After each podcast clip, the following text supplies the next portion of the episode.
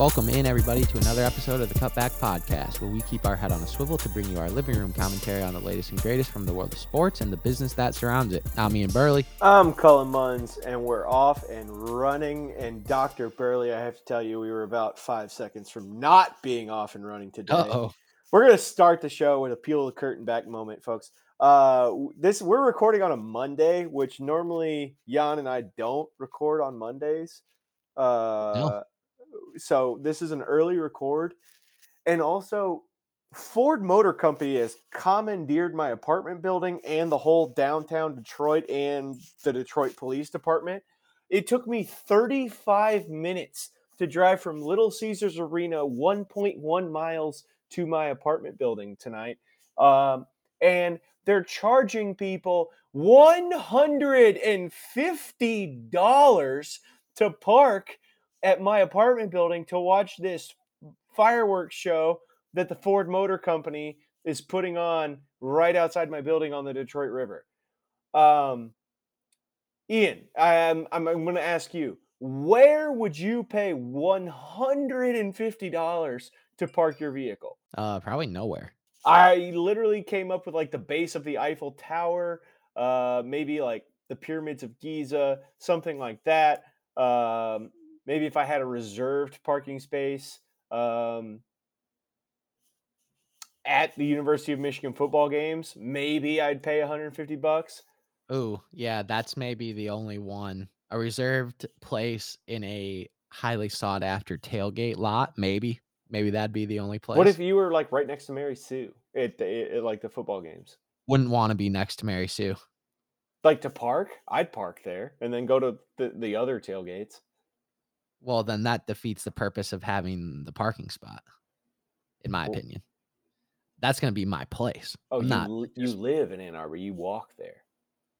No, I'm saying like if I have a place to park for the game, that's also in an ideal situation. If I'm paying $150, also going to be the place where I'm going to tailgate. Okay. Yeah. I'm not parking there and just leaving my car there. Yeah, I'm with you. I'm with you. If you're paying 150 bucks, that's the party spot. That's where we're staying. Okay. yeah, I'm with you. Okay. and right. although Mary Sue was definitely wasted giving a speech during halftime of a Michigan football game, I still don't don't need her energy by my ideal $150 tailgate. for for the the members of the hundreds of thousands who did not go to the greatest university on this planet, Mary Sue Coleman would be the Grover Cleveland of Michigan presidents in that she has had st- she served a stint, disappeared, and now has returned as president of the university.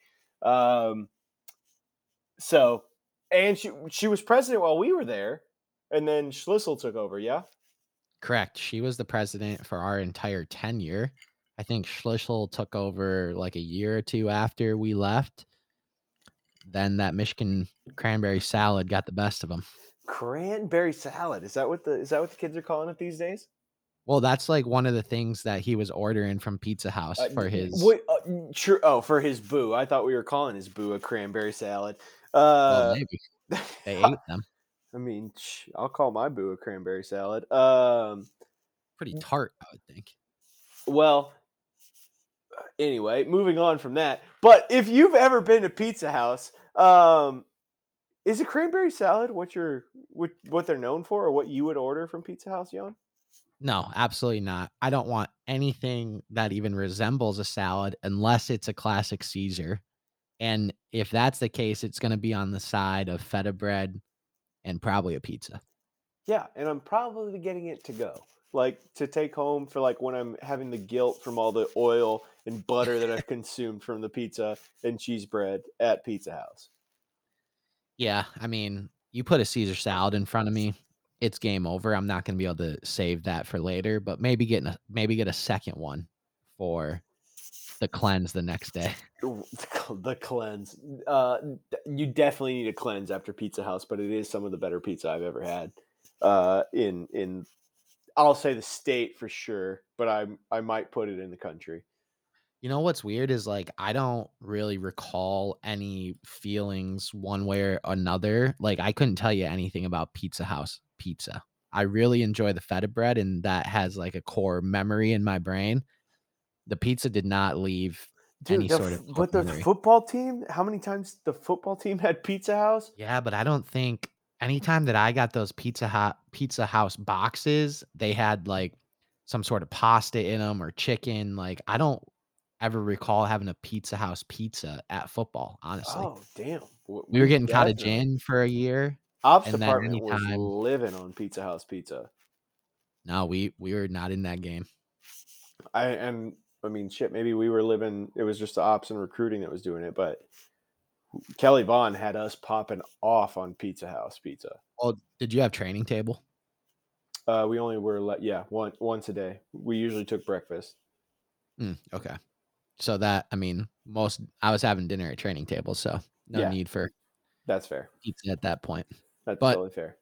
I think I have told the story of my first year, which was Hoke's first year. This would have been the 2011 uh, season, 2011, 2012. The student staff of all varieties, trainers, managers, equipment guys, video, whatever, got booted from training table at the end of camp. And we still got fed, but what they chose for dinner, uh, we did the same thing for dinner Tuesday, Wednesday, Thursday. Tuesday was each person got a full cottage inn pizza, a box, a whole box, each person. Wednesday was a Mr. Spots box with a Oh. an apple, and a sleeve of like the six big Oreos.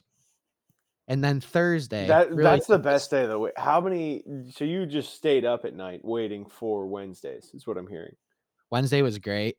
And then it was followed up on Thursday by each person got two Pancheros burritos. Bro, I gained like 20 pounds. It was absurd.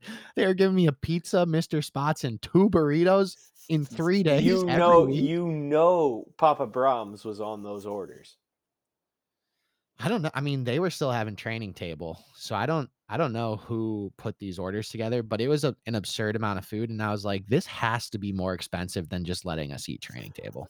And and folks, I'm gonna I'm gonna follow this up. Uh, the University of Oregon kicked me off of the meal plan or training table uh, in a similar fashion, but I walked away with. They told me literally, you get you we give you hoodies. What do you need to eat for? was was literally what they said. It's true. I mean, so and then I took that to Coach Taggart, and uh, you know, I don't have I don't have a lot nice to say about Coach Taggart, but he did at least let us eat one meal a day. So There you go. that was awful Christian of him. we did uh luckily that was the only year that we weren't on training table then the powers that be put us back on for the rest of my tenure and wow i didn't learn how to cook because i didn't have to Uh, You did exactly, man. That's it. It spoils you. it was awesome though wouldn't trade it for the world um so rewinding This is a sports podcast. I I mean, we haven't that was really. all, that was that was all intro. sports that was all Uh, sports I'm not ready to say all. We did Um, start with Detroit traffic. but i do have a question about that they're having a fireworks show tonight Thank you. That, that we didn't. We just skipped over that. It's June 27th. What? It, what Yep. like? What are we doing? is it some sort of like Ford celebration or is it supposed to be tied to the 4th of July? I, I I don't know. Um, I just live on the river, and it's it. I it has literally. I had to tell three sets of police officers that I lived in this building. Flash ID. I was tried to be. They tried to charge me one hundred fifty dollars twice just to get to my house Jeesh. in a one in a one point one mile stretch. So I'm reading a Fox 2 Detroit News article here. What do you got? Fox Two. Great, great people. After a two year hiatus, the Ford fireworks are back in downtown Detroit on Monday, June 27th. This year's theme is Hey, Detroit, the sky shines for you. It also said that most roads and freeways entering downtown Detroit will be closed at 6 p.m. So, folks, I live literally. I can see the boat. These fireworks are getting shot off and off, whatever, off, getting shot off, off. Yep. Uh, is that proper? Um, Shot off of, yeah. shot off of. That's way better. Um, I can see it. So we might be recording this podcast, uh, and we might just hear, you know, fireworks. It'll be like Disney World i- i- on i- for an episode. Are you going to be a Disney adult? You think? Uh no, probably not. I uh, Okay, here's a scenario for you. You marry a beautiful woman, great woman. that's a that, you were already off to a rip roaring start that I don't think is unrealistic. You have a couple beautiful kids. They want to go to Disney World. And yes, I'm going. Done. okay. Yes, that's fine. I think we're all going. However, maybe your wife, maybe your kids, maybe you're the one that comes up with the idea. Maybe it's grandparents who you take with you to help babysit the kids. They want to do family. You say grandparents, you're meaning my my parents, yeah? either your parents or your future wife's parents. Okay, You know, could be okay, both, right? okay, okay, okay, okay. Somebody along the line uh suggests family matching t-shirts to wear to the Nope. parks. Absolutely not. No chance. No oh, chance. oh man. there will be a think- there's a snowball's chance in hell. Like no way. I think I would also be I would put up a strong fight on that one, being well aware that it's it's probably a losing battle and we're gonna lose a lot of good men out there. No chance. There I literally I will die on that sword. No way. If I'm You- if I, if if some woman has the the huevos to walk into court and say I divorced him because he wouldn't wear a matching family T-shirt, so be it. Like like that that that is the the hill I'm ready to die on. Do you think um do you think the people who suggest that have like the live, laugh, love, we Yes. turn our, our house Yes. into home signs? in their living Causation, correlation. Yes. Yes, absolutely. Oh shit! Uh, We're probably gonna piss some people off with that. Yes. but you know, listen, we just uh, we bring you our living room commentary, okay, on the things that we see in the world. Uh, sports. uh, Disney has the Wide World of Sports complex, so yes. tangentially related. ESPN is owned by Disney. So like in in you know conjunction and like there's a lot of sports teams in Orlando. So even more connections to Disney. It's really amazing that we got here because the first topic of this week's Read and React involves ESPN and their brand new broadcast deal with up and coming mega league in the US, Formula One. Mr. I'm- Munn's not happy about it. No, no, no. Absolutely not. Up and coming mega league? In the US, I think its its popularity in, is growing in the US like faster than any other television like broadcast for sure. Okay. Grow what what is its fan viewership at though? I mean, it's growing, sure, but are we I I mean, we're still at MLS levels of viewership. Um, I would have to. I don't know off the top of my head. I would. I would. My hypothesis is that it's above MLS. I okay. I I don't have it, the numbers in front of me either, so I don't want to speak. But I'm. That's my hypothesis. I would tell you it's if it is above MLS, it's not much, and I would tell you that um. I don't. I don't know. I'm not. An, I'm not a racing guy. Uh, I know what NASCAR is and does, and I don't think Formula One is going to do any different than NASCAR did in the '90s and early 2000s. I mean, NASCAR at that time was massive. Right. I, I mean, and that's what I think Formula One is now. I think you're seeing it coming up. It's gonna it's gonna keep going. I'm gonna say it'll get more popular, but I don't think we're gonna say like, oh my god, NASCAR is the next basketball. Oh no, I mean, well, some people definitely think Formula One could overtake um some one of the big four or two of the big four in viewership long term. I mean, we'll see. But okay, here's a couple numbers for you. Average MLS game viewership in 2021. Average game. So the next thing I want to look at is if I can find like MLS Cup. Oh, actually, beautiful. It's right here. Okay, we got all the numbers that we need. Average viewership for an MLS game in 2021, 285,000 in the US. the championship game broadcast on Dece- on ABC in December had 1.14 million viewers, best number since 2018. Okay. So that's MLS. Uh, average F1 race in the US as of May 10th. So there's been at least a handful of races since then. Was 1.4 million viewers Wow. in, in the US, which is a 53% increase. The Miami Grand Prix had 2.6 million average concurrent viewers in the US. Damn. So it's past MLS. Are you one of them? Are you one of the people? I have had one and a half races on the background on TV in the background because I've bet on them. I have not dove into like the drive to survive yet. I may this summer during like the dog days of summer, but I'm not I doubt that I will be into it as into it or even nearly as into it as a lot of people that I know are. I think my parents have started watching every race. Good God. I know DJ does. DJ wakes up earlier than he does all week to watch an F1 race. He's all in. Shout out to DJ. Um, we need to have DJ call in the show. Let's DJ call in. We I will tell explain to me why I need to care about F1 because I can't find it. We should honestly just have DJ on uh, a full episode, but this is what was crazy to me. There's a couple like so the previous deal for F1 and ESPN, which was a 3-year deal that started in 2019, 5 million dollars a year was all ESPN was paying F1, which I don't know how they pulled that off. That like today that seems absurd. Like they basically got it for free.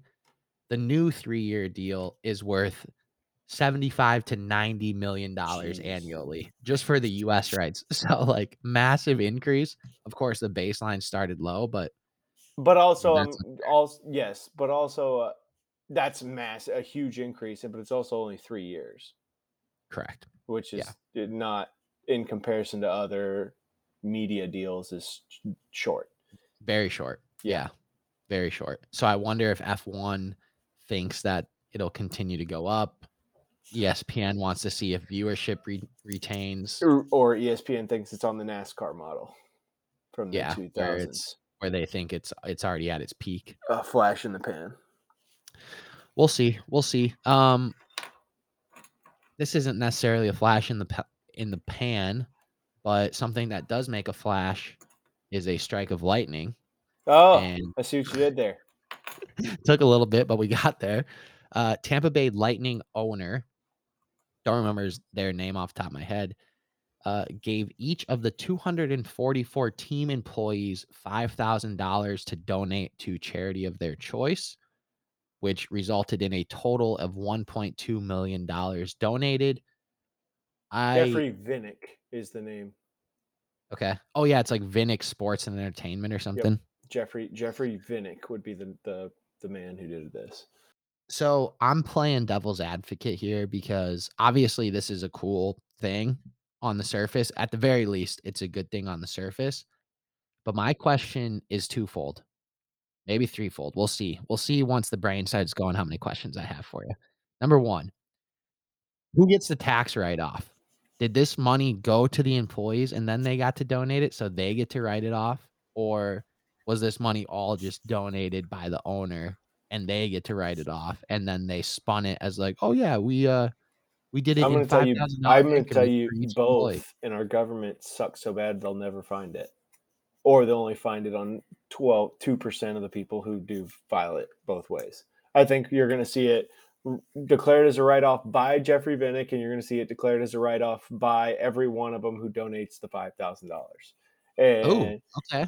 and the government's going to catch 2% of them. They'll probably be of minority color that they catch. Uh, it's really going to be sad. Um, a sad display.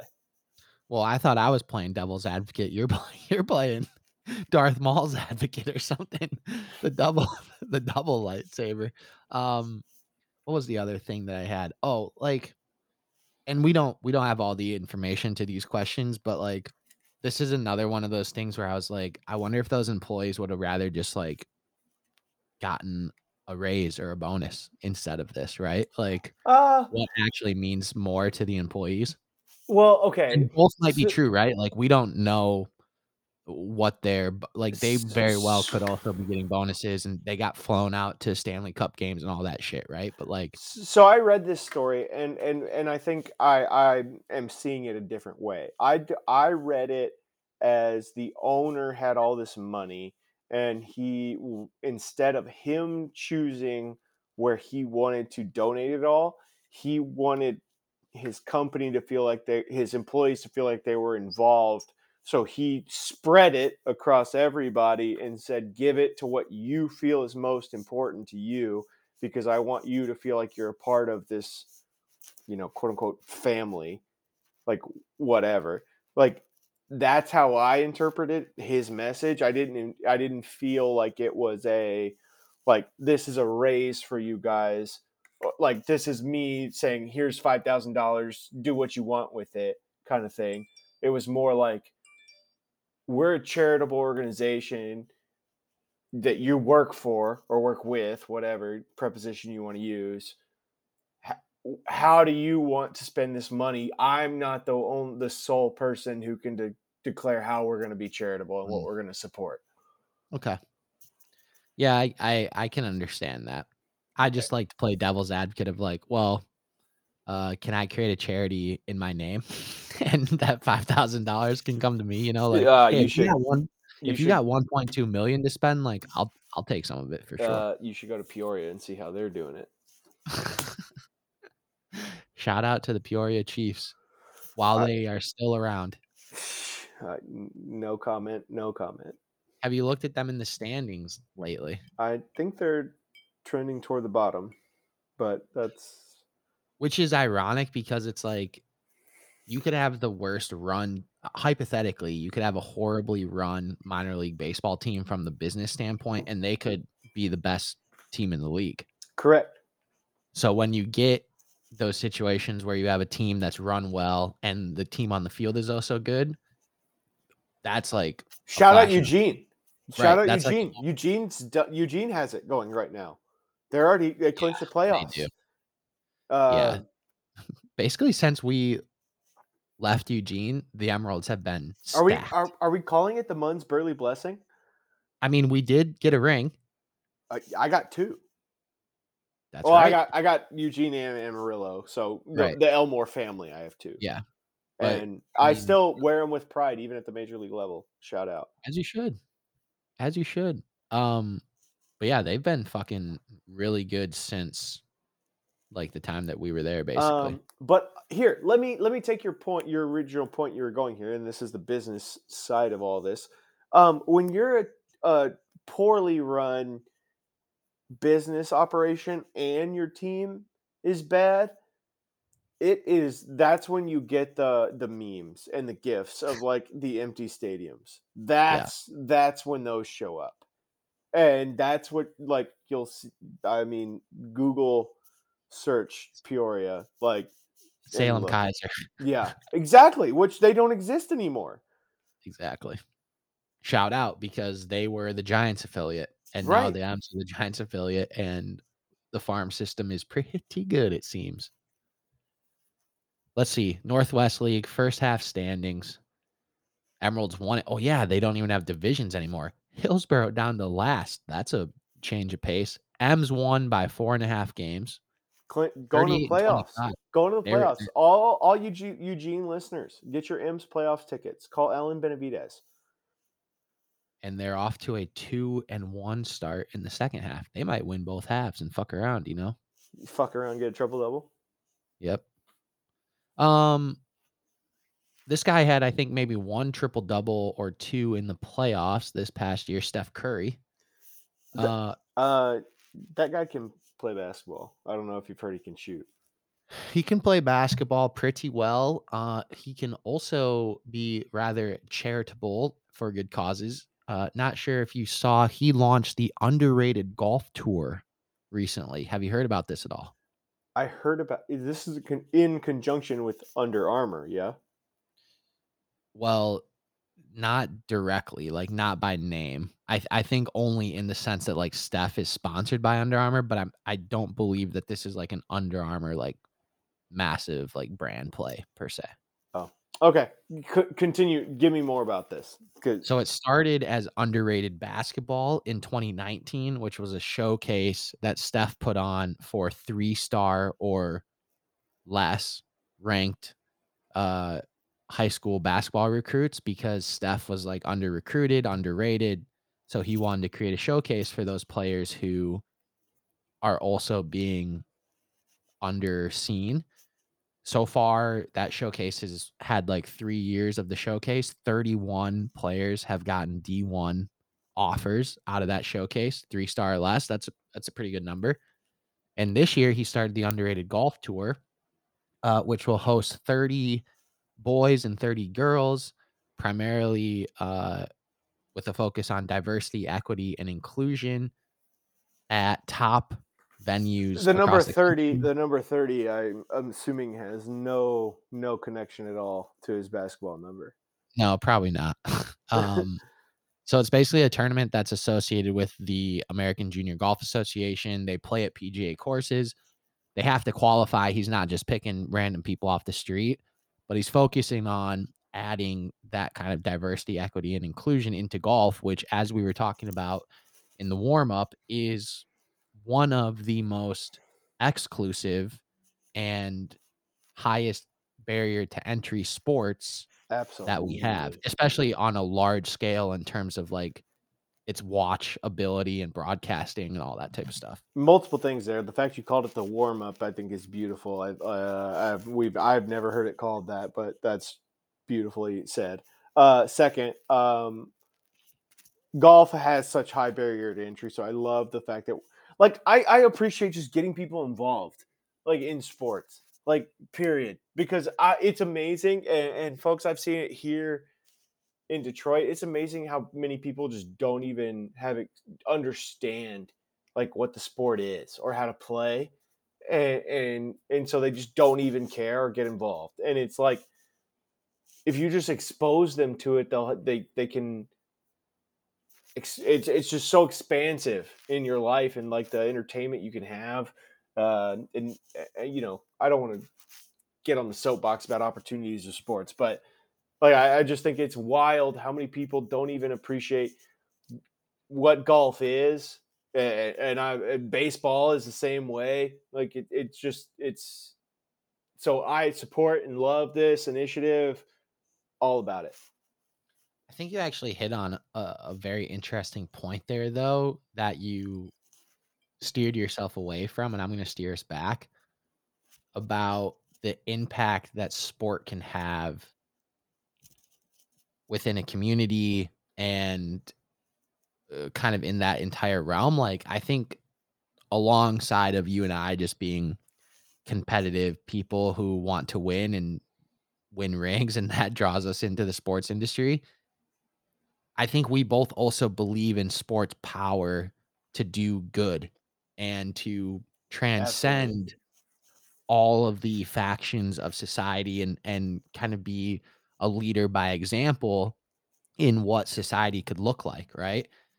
And so I think what Steph is doing here is like a perfect example of what that could be like in a perfect world. Of course, we're not there, but um, seeing more athletes and teams become much more connected to the communities around them and the communities around sport and obviously brands helping out via partnerships. Sometimes authentically sometimes not uh, but i think regardless that's all still we're pushing in the right direction of like especially from a team side and correct me if i'm wrong as as you're now in the building like it feels like at the beginning and at like the height of uh, not necessarily the hype, but maybe when like sports became a massive business, the business side of the team was about selling tickets and selling sponsorship, pure revenue generate generating, nothing else. I think now teams are beginning to look at themselves more as complete businesses and complete brands who are part of the fabric of the community around them geographically, but as well as the community of the sport and it's awesome to see teams and and subsequently athletes kind of take their role as that piece of the fabric and using that role to push society at large forward as much as they're as they're able to. Uh, so here and this is here we come. I'm gonna rain cloud this. Like, oh uh, no, no. I, so okay, the Twitch feed would see like the the Twitch the people watching on Twitch would see that I was nodding in agreement for pretty much everything Ian said. Like everything he said is so spot on. I support literally I think sports is why I'm so drawn to it. There's a multitude of reasons. Like I want to dedicate my life to it, all that jazz, whatever. You've re-listened to episode one. Um, but sports can transcend everything. I think it's like religion. I, I literally think it, it's literally just uh, on the same level of uh, playing field in society as religion. It can transcend philosophical thought, way of life, everything. I believe that in my heart of hearts, and I think it's great, and you can use it to do good. All of that is true. What I disagree, what I think has happened in sports and pre- predominantly professional sports, and it's now happening in collegiate sports, and it's becoming so bastardized and warped, and we're watching it become this monster in collegiate sports right now. But in professional sports, I think we went from where it was just we were running these leagues, trying to just have a league and communities and it, as a nation, and it was an actual political movement. And then they did, started to develop revenue around it, and so then it be all just like Ian said, all started to become revenue based, which my the where I is all true, but where I delineate is it still revenue based today in what we do but I think they realize that the com- getting involved in the community is how you continue to drive revenue down the road. So it's still all revenue. It's all revenue focused. They're, they they they try to paint it with this rose colored lens that that yeah we're giving to the community, which they are, but they also recognize the only way to continue this upward trajectory of revenue is if you get people who aren't involved in the sport involved. So like it's not this altruistic purpose as like we like to paint it with. Absolutely correct. Um it's certainly mutually beneficial and not only is it as you mentioned a tactic to bring in new fans, but it's also a tactic to retain goodwill with current fans, yes. right? So it's also I mean brands are only doing it because they're seeing the data that fans and consumers are more likely to identify with brands who do those things. So it's all going towards the double or triple bottom line. But at least all of the bottom lines are at play versus just the revenue bottom line. But you're absolutely right. And it's it's naive of anybody to think that the well, majority of these things are happening out of the pure goodness of people's hearts because it, it's also making them money as well. But let me let me let me play devil's advocate here on this whole topic. We're here. I know this is a grab bag episode, but pff, this is the cutback. Put your foot in the ground. Here we go. Um, Jan, like it's the the whole point, the whole reason why we're seeing this growth in like community departments and like outreach and all this stuff is because you, there's so much pressure for the revenue line to continue to go up. Like right. at, at, at, at some point, it becomes unrealistic for the revenue line to continue going up.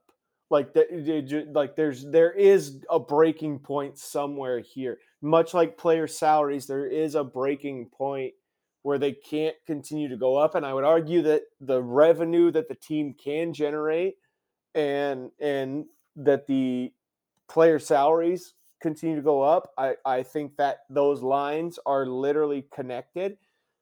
And I'm not saying we're there yet because I think there's so much room, you know, with gambling and crypto and all that jazz that's out there. Like, I still think there's room for more growth, like to where these lines will continue up. But there is going to be a breaking point here where, like, we we have captured the entire like everyone understands and knows like the what baseball is like there there will hit a point where you can't keep going up. You know what I'm saying? So you'll have to sustain and, and your business model will have to change from growth to sustainability at a certain level. And, and I, I don't think that anybody in the sports industry has tried to operate under a maintain or sustain model as opposed to this like constant growth model and and at some point somebody's going to get screwed yeah i think i think you're absolutely right.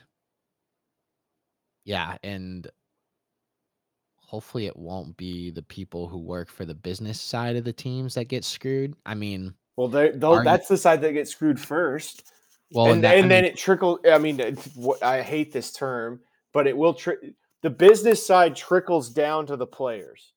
Like yeah, that's and, what happens and the football or the sport support staff all that stuff but what's crazy is like i think it's a fair argument that the business people on the business side of teams are already getting screwed i mean they're already getting a very very very very very very very small piece of the pie yeah. which i don't can't comprehend we haven't seen the books whatever to me it doesn't make sense but it is the reality. Yeah, and but I it's just uh you can't always grow. Like uh, like as much as it is like what uh, capitalistic thought preach and I'm not this isn't a political podcast, but like you can't No, this is economics. Yeah, you just can't there's no realistic way to constantly grow sports forever no, in perpetuity. At some point, at some point it would seemingly reach at least a plateau. Right. And, and, and then you're you have to switch. And I'm arguing we're closer to that plateau than we've which duh we, we, we every day we get closer, closer to that plateau. Yes. Like, yeah, and and nobody seems to be getting ready for that plateau. Okay, interesting. Yeah, and uh, yeah, I mean, it'll I think that is interesting because I even think like realistically every individual league is kind of like I mean, I guess we were talking a little bit about maybe NASCAR is at a plateau, but even compared to where they've been, they've gone up. They might be lower than where they once were, but you know, they're kind of taking the yodely yodely yodely yodely. Um Twitch, yeah, Twitch, be, Twitch viewers got that that that reference of Yoda the Yoda. Yeah, we saw, we saw the graph emoji. Um, speaking of reaching a plateau, Ooh. can you inform us about how you feel about the Detroit Tigers 2022 season? Oh, was there even a plateau, or did we start and just take a step off the cliff and we've just been falling at terminal velocity into the abyss? ever since. So the all right, I mean, I, man, and I hate, I, I hate, uh, I hate myself before I even get started here. Um, I hate blaming injury. I think injury's horrible, and every team goes through it. But I, the Tigers team isn't even the same. That like what we were, what we had in April. What like what was anticipated this season? The team that would be taking this season on we there's one pitcher that's still there doing it. Uh, in Tarik Skubal. I mean, that's it out of the five that we started with. Um, you, you still don't have uh, Riley Greene broke his foot. He's just now coming up. Javi Baez couldn't hit his way out of a wet paper sack. Like, so yeah, it's been a disappointment uh, on the whole, and I think you know, it's we're coming up. It's June 27th. Let's call it July 1st for all intents and intents and purposes. Um, at this point, I mean, you're eight back in the division, and I think seven back in in the wild card, eh, which isn't an insurmountable hole. Uh, but it's hard to hold faith. I mean, do you do, asking you as somebody who's a, a what do you what do you have faith? No, I didn't. Uh, no, and I mean, we both picked the Tigers to make the wild card. Um, I'm actually in a weird way, it feels like I I wouldn't say a silver lining because it it's more of an in in indication of how terrible the AL Central is, but for the Tigers to only be 8 back is like the game in basketball where you shoot 20% from the field in the first half, the other team shoots 50% and you're down like 10. It's Yep. like, "Oh, we're like we're in the game." Like this is a brand new game. So it's kind of crazy to me that they're only down 8. I'm not looking for them to make a run though. I'm looking for the White Sox to get hot That's it. and run away from everybody basically. Everybody else kind of stay the same and The- the White Sox get hot. the twins the twins are batting above their head i agree but i am I, I do think the twins have got themselves a nice little little lead here. Like i don't think this is going to be like a easy like there's eh, both the white sox and tigers are within i mean the white sox and tigers are within a handful of games of each other. If one of the two of them puts a little charge on there they could be within striking distance of the twins.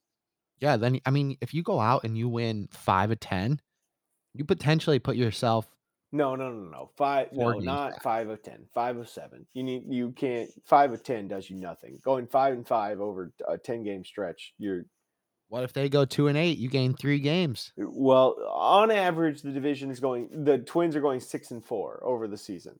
Oh, well that's not good. So five and five, you'd actually drop a game. Lose again. so I stand but but your point is still held. The AL Central is not good, but and the it, it still that's what makes it even worse. So I've I even as somebody who works with Tigers and is gone to 98% of the games this season in Detroit, uh it it's just hard to continue to believe they've got it. It they they just it doesn't seem like it's coming together. yeah, and I mean, they're not playing they're not losing by playing good baseball and just getting beat. They're just not They playing good baseball. Well, they don't. No, the, the the defense has gotten better. Like everything but the offense has come around.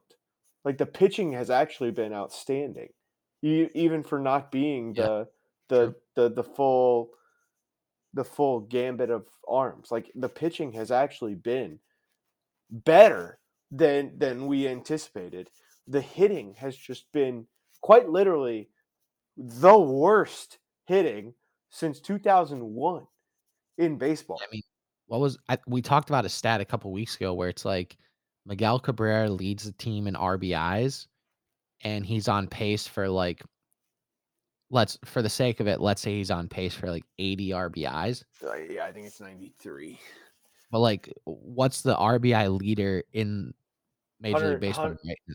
120 is probably 125 is probably where the the leader. How many do they have right? So they already almo- damn near already have what the RBI leader for the Tigers is projected to have for the rest of the season. No, no, no. I would tell you 125 RBI season is good. Uh, but I'll tell you where the leader is at right now. Uh, you are looking at the leader right now has 69 RBIs Okay. at Pete And what is Alonso.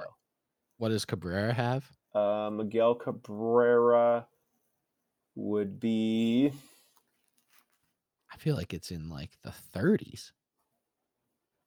it's not good. Uh, I'll tell you that. Plug the socials while I look this up. Hmm. What can I plug? Oh, you, you know what I do think about the Tigers though, and as you're speaking about that, I'm I'm not out on like the Tigers as a, as a franchise. Uh, no, me neither. The lead, the team leader in RBIs for the Tigers is not even Miguel Cabrera. Um, He's it- no longer the leader. it, after the grand slam from yesterday. No, uh, Javi Baez has taken him over. Javi Baez has 25 Okay. So the leader of the Tigers RBI has 25 RBIs. The Major League Baseball leader has 69. Yep, yep. That's how bad the offense has gone, folks. It's not good here in Detroit offensively. Um, but to put a bow on this, I think we both agree because of what you said, where I mean, it seems like there's definitely work to be done on the offensive end. I think there's a lot of mm. young pieces who you're expecting to like not come out and mm. hit 300 per se. Like those are anomalies. No, Riley Greene has been outstanding. Like and if you haven't put, shown flashes, it- put like in the last Riley Greene got called up a week ago. Folks, if you haven't put on a Tigers game in the last week, Riley Greene is outstanding. Like he's Yeah. fun to watch. Like it and they've won. So they have some good young pieces on offense.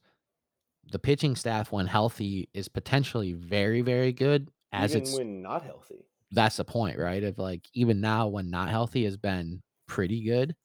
So not worried about the Tigers any more than I usually am, like long term. But yeah, it seems like this season, unless something crazy happens soon, like probably another uh September and October on the couch for the boys. So so I'm gonna say this. I know I'm typically the rain cloud. Let me let me come in and be the positive the the ray of sunshine here. Ooh, the okay. tiger the tigers have had the third most difficult schedule in all of baseball to this point so if there were a team to make a run in the second half you could argue if health played on their side the schedule is on their side in the second half you could argue that the tigers could stack this up and make a run that, that you could see it happening right. um, I'm just saying there there is a road there. Uh, well, am I saying it's going to happen? Mm, I'm not ready to commit that, but um, there is a road there. Okay. I like to hear that. I like to hear it. I would like um the Tigers and all Detroit sports teams to be good. It's been a while, so that would be pretty cool. Speaking of being good Detroit sports teams, Pistons in the draft. Yeah, apparently um Sir Troy Weaver took a page out of Brad Holmes, who's the Lions general manager's notebook, and just decided to go ahead and win the draft. Okay. So Uh, Detroit uh, teams uh, are uh, winning the uh, uh, draft. No, no, no, no, no. I was. wi- I'm ready to say good draft. I'm not ready to say win because I think the only other team that would have won would be my team, America's team, the Houston Rockets. Uh I mean, the Rockets got Jabari Smith at three. Ty Ty, Washington, Ty Washington. Jabari Eason, I don't know Jabari Eason. uh, LSU. Okay. We'll see. I mean, I, I honestly couldn't tell you. I'll take your word for it for sure. I I Three honestly- first round picks. Uh, They the the Ty Ty Washington they traded they traded up to get so. uh I don't know any. I don't. I'll at. Kentucky, right? Yes, he's the Kentucky product, and so they went all uh, SEC players. Yeah, I mean, not bad. I mean, who knows, right? Tough. Who, who knows? We're we're butter churning tough basketball. That's what we're looking for in Houston. Do you um did you heart of hearts would you rather have had Paolo? No, Interesting. Well, I think we actually talked about that when Tommy was on. You did want Jabari one, and I think I said Paolo one. Um, yeah, that was that was a whole other thing that maybe we'll get into at a different time. But the number one pick saga was pretty pretty crazy. But you are ultimately you you would kind of hope that Jabari was there. Yeah, I can't believe he was there. I, I Vegas didn't think he was there. I didn't think he was going to be there. I think the fact that he fell into the Rockets' lap is a miracle. Um, I've been wrong before, but uh, I, I'm excited, and I think the Rockets won the draft. I, I do, Okay. a- a- which I hate grading drafts when none of nobody's played basketball. But just looking at what the Rockets took away, three first rounders, highly regarded supposed steals. Uh, I, I mean, it's hard to argue. The Pistons got a great steal too, and I think Jaden Ivey's great. Um, yeah, I think that everybody should be excited. Yeah, did you read that was so I was pumped about that. That was um a pretty crazy thing because everybody assumed he was going 4 and then all of a sudden he kind of like dropped in our laps. Uh, see, Um, it so felt like go ahead. I, well, and I, I, I text, and this is a peeled curtain back moment, but I text uh, DJ and, and Ian that I had been reading that Keegan Murray was going to Sacramento, which I had. Like, I'd seen this on Twitter that Sacramento was feeling Keegan Murray, Murray after the whole trade, Bradley Beal trade had broke down, essentially. I heard that Keegan Murray was like Sacramento's choice uh, read this on Twitter, which you know Twitter is pretty much the FNN of of the world. So um, I don't know. I I, think Sac- let's talk this because this is what I think, Jan. What is your stance on these draft picks? Which Sacramento, the reason this all came to about about is because everyone else at four said they didn't want to play for Sacramento. So Sacramento had to make a pick. And the only person who they found who was willing to play for Sacramento was Keegan Murray. Yeah, like Jaden Ivey didn't go work out there, right? Right. Like, so, so, so what uh, my stance is if I'm Sacramento, I'm drafting who I think is the best player. And I'm Yeah. saying if you don't want to play, you're not getting paid. Sit your ass, sit your ass on the bench, and we'll we'll move on. Like and and they, we'll we'll just choke you out because that's a uh, like it's this has to stop.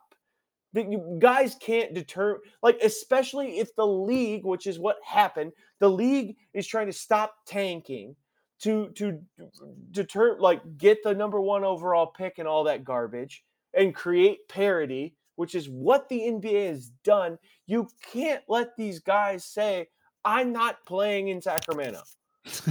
They're gonna have to move the team out of Sacramento. I mean, shit. Eli Manning said he wasn't going to San Diego. John Elway said he different wasn't league, different league. And, Yeah, and, but and same concept. same concept, but like different league. And I and I because the NFL hasn't done diddly squat to fix parity in their league. If you suck in the NFL, you get beat. To ask the Lions and Browns how it's going. Like Not good. Yeah. Like if you repeat it, they let you repeatedly suck. The NBA wants this like cyclical system where like we washing machine teams through the top. Yeah, that that's very true. So I'm looking at this ESPN article. Now, this is just one ESPN article. They don't have actual grades, but they asked five of their NBA writers which team impressed you most in this year's draft. Two votes for Detroit, one vote for Houston. So we're both in the right believing that our teams had good drafts. How many votes were there cast?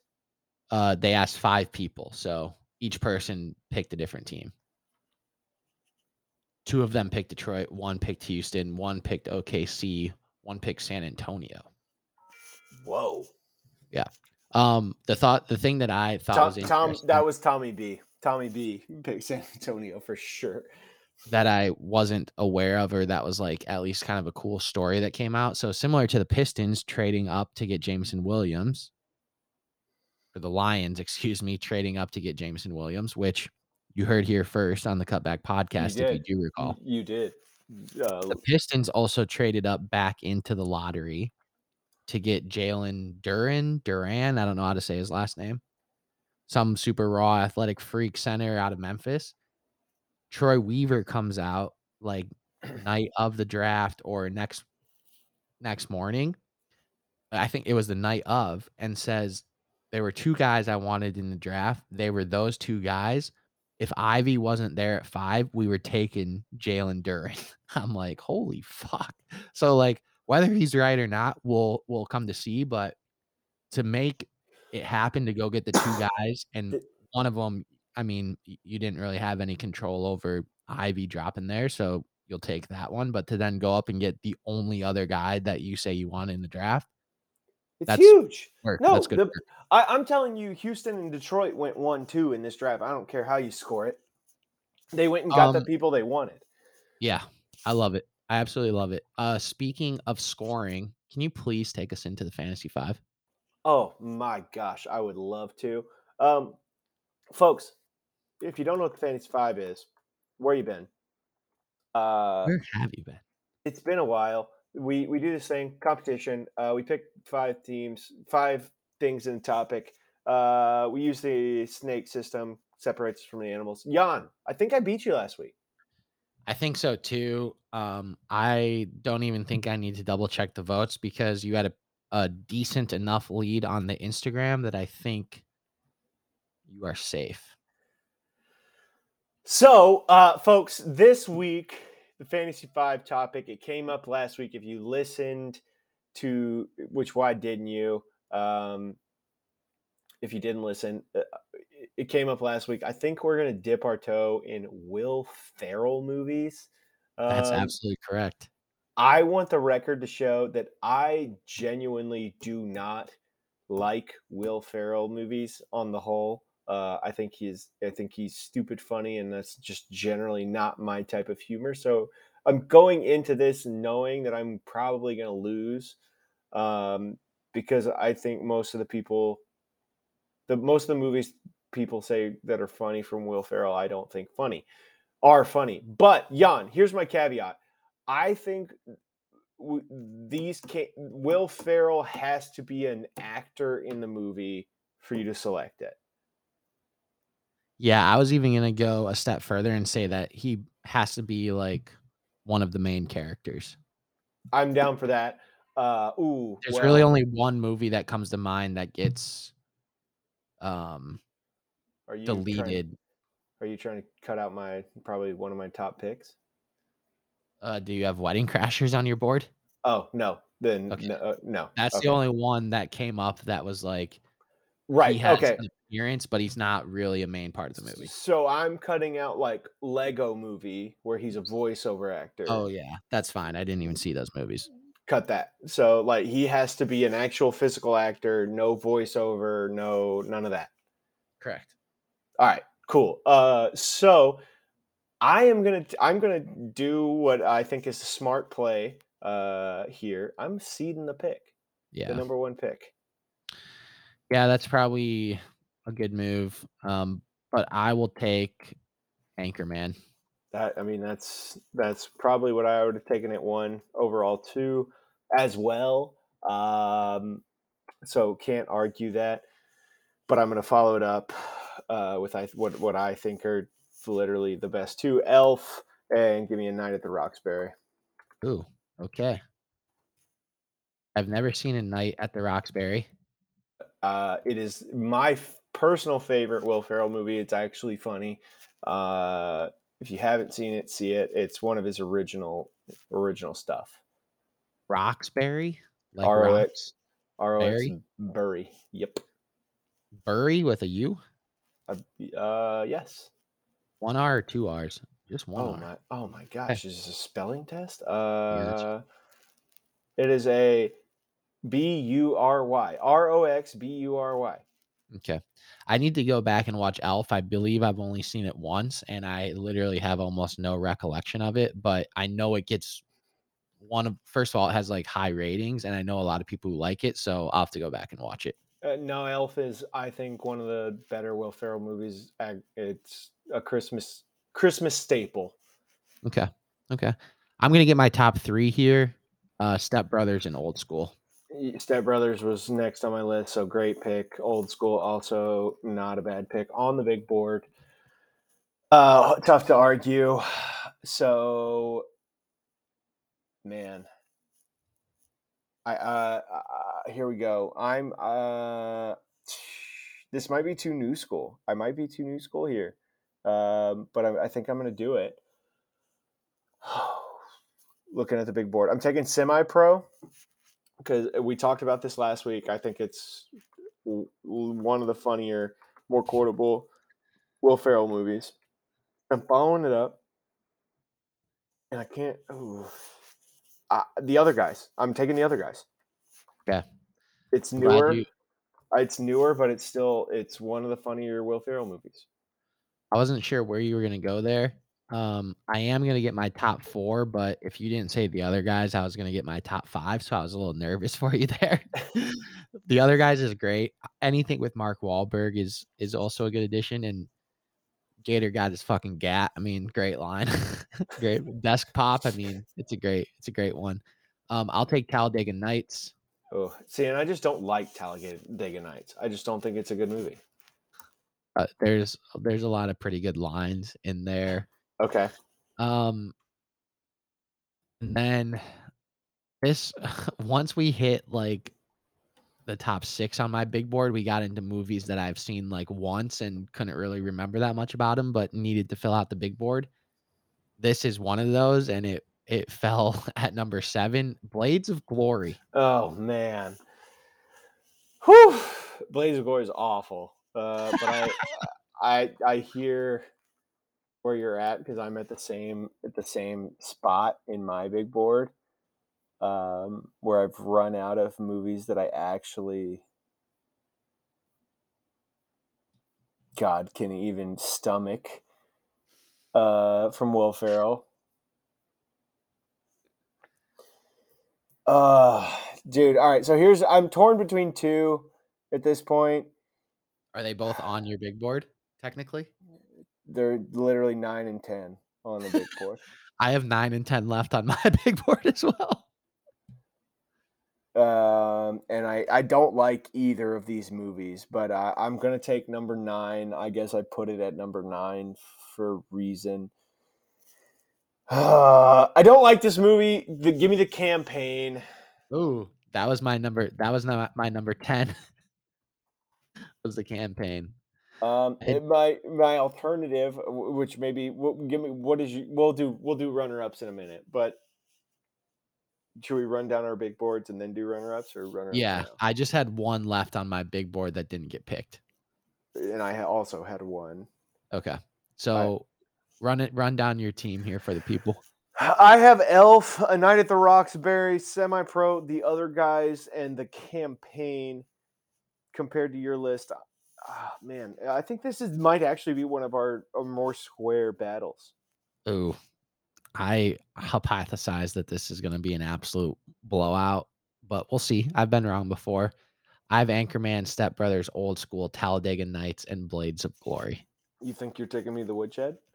Yeah, I think so. I mean, the I would I Anchorman and Step Brothers, I think are are you got great picks, but they're people they're, love Old School. People love Talladega Nights.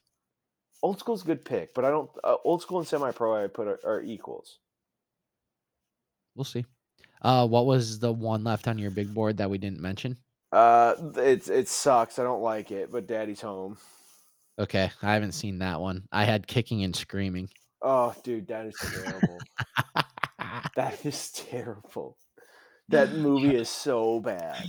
I seem to remember him having like a super expensive espresso machine on the on the sideline on the bench because he becomes like a caffeine addict or something. That but... movie is awful. Daddy's Home is bad too, but that kicking and screaming is significantly worse. I'm glad that I'm glad that the line got drawn there. Like those two movies got left out of the out of the fantasy five because they both are awful. We simply can't pick them. Um. Okay. Athlete number sixty nine. I have a handful of people on the list. What'd you come up with? Well, here's what I came up with, and we should go with yours, and I'm telling you why because my I came up with the real ones, the ones who know. This is episode 69. If you're about it, you know you're about it and you're a winner. You're a winner. And I think this episode is for winners. Okay, so who did you Oh, just the people? That's what you came up with. I thought there was like a bunch no, that was the punchline. That you know, if you know, you know, you're about it, you support it, and we're here. It's cut back. I see. I see. Um, I'll let I'll list the four names that I wrote down. The first two are tough because they've ravaged the Lions for their entire careers on both sides of the ball. The first one, Jared Allen. The second oh. one, David Bakhtiari. Old school pick here. Stink himself, Mr. Mark Schlereth. Wow. And then the hometown pick, wore number 69 during our days at Michigan. They called him Earl. You know him as Willie Henry. Damn. I loved Big Earl. Man. So I love Big Earl too, except when he fucking stood at the base of the lift while we were up in the air and would shake it and look up and laugh at you. I'm like, bro, what are you gonna fucking catch me when I fall out of this thing? What are we doing? So I I will never vote against Big Earl. So I think we have to give it has to Big, it. I think we have to give it to Big Earl, but I do think one of the best sack celebrations in football is Jared Allen. yeah. Yeah, that's very true. Bakhtiari slams beers like most people can't. We see it at Milwaukee Bucks games or whenever he ends up on the big screen.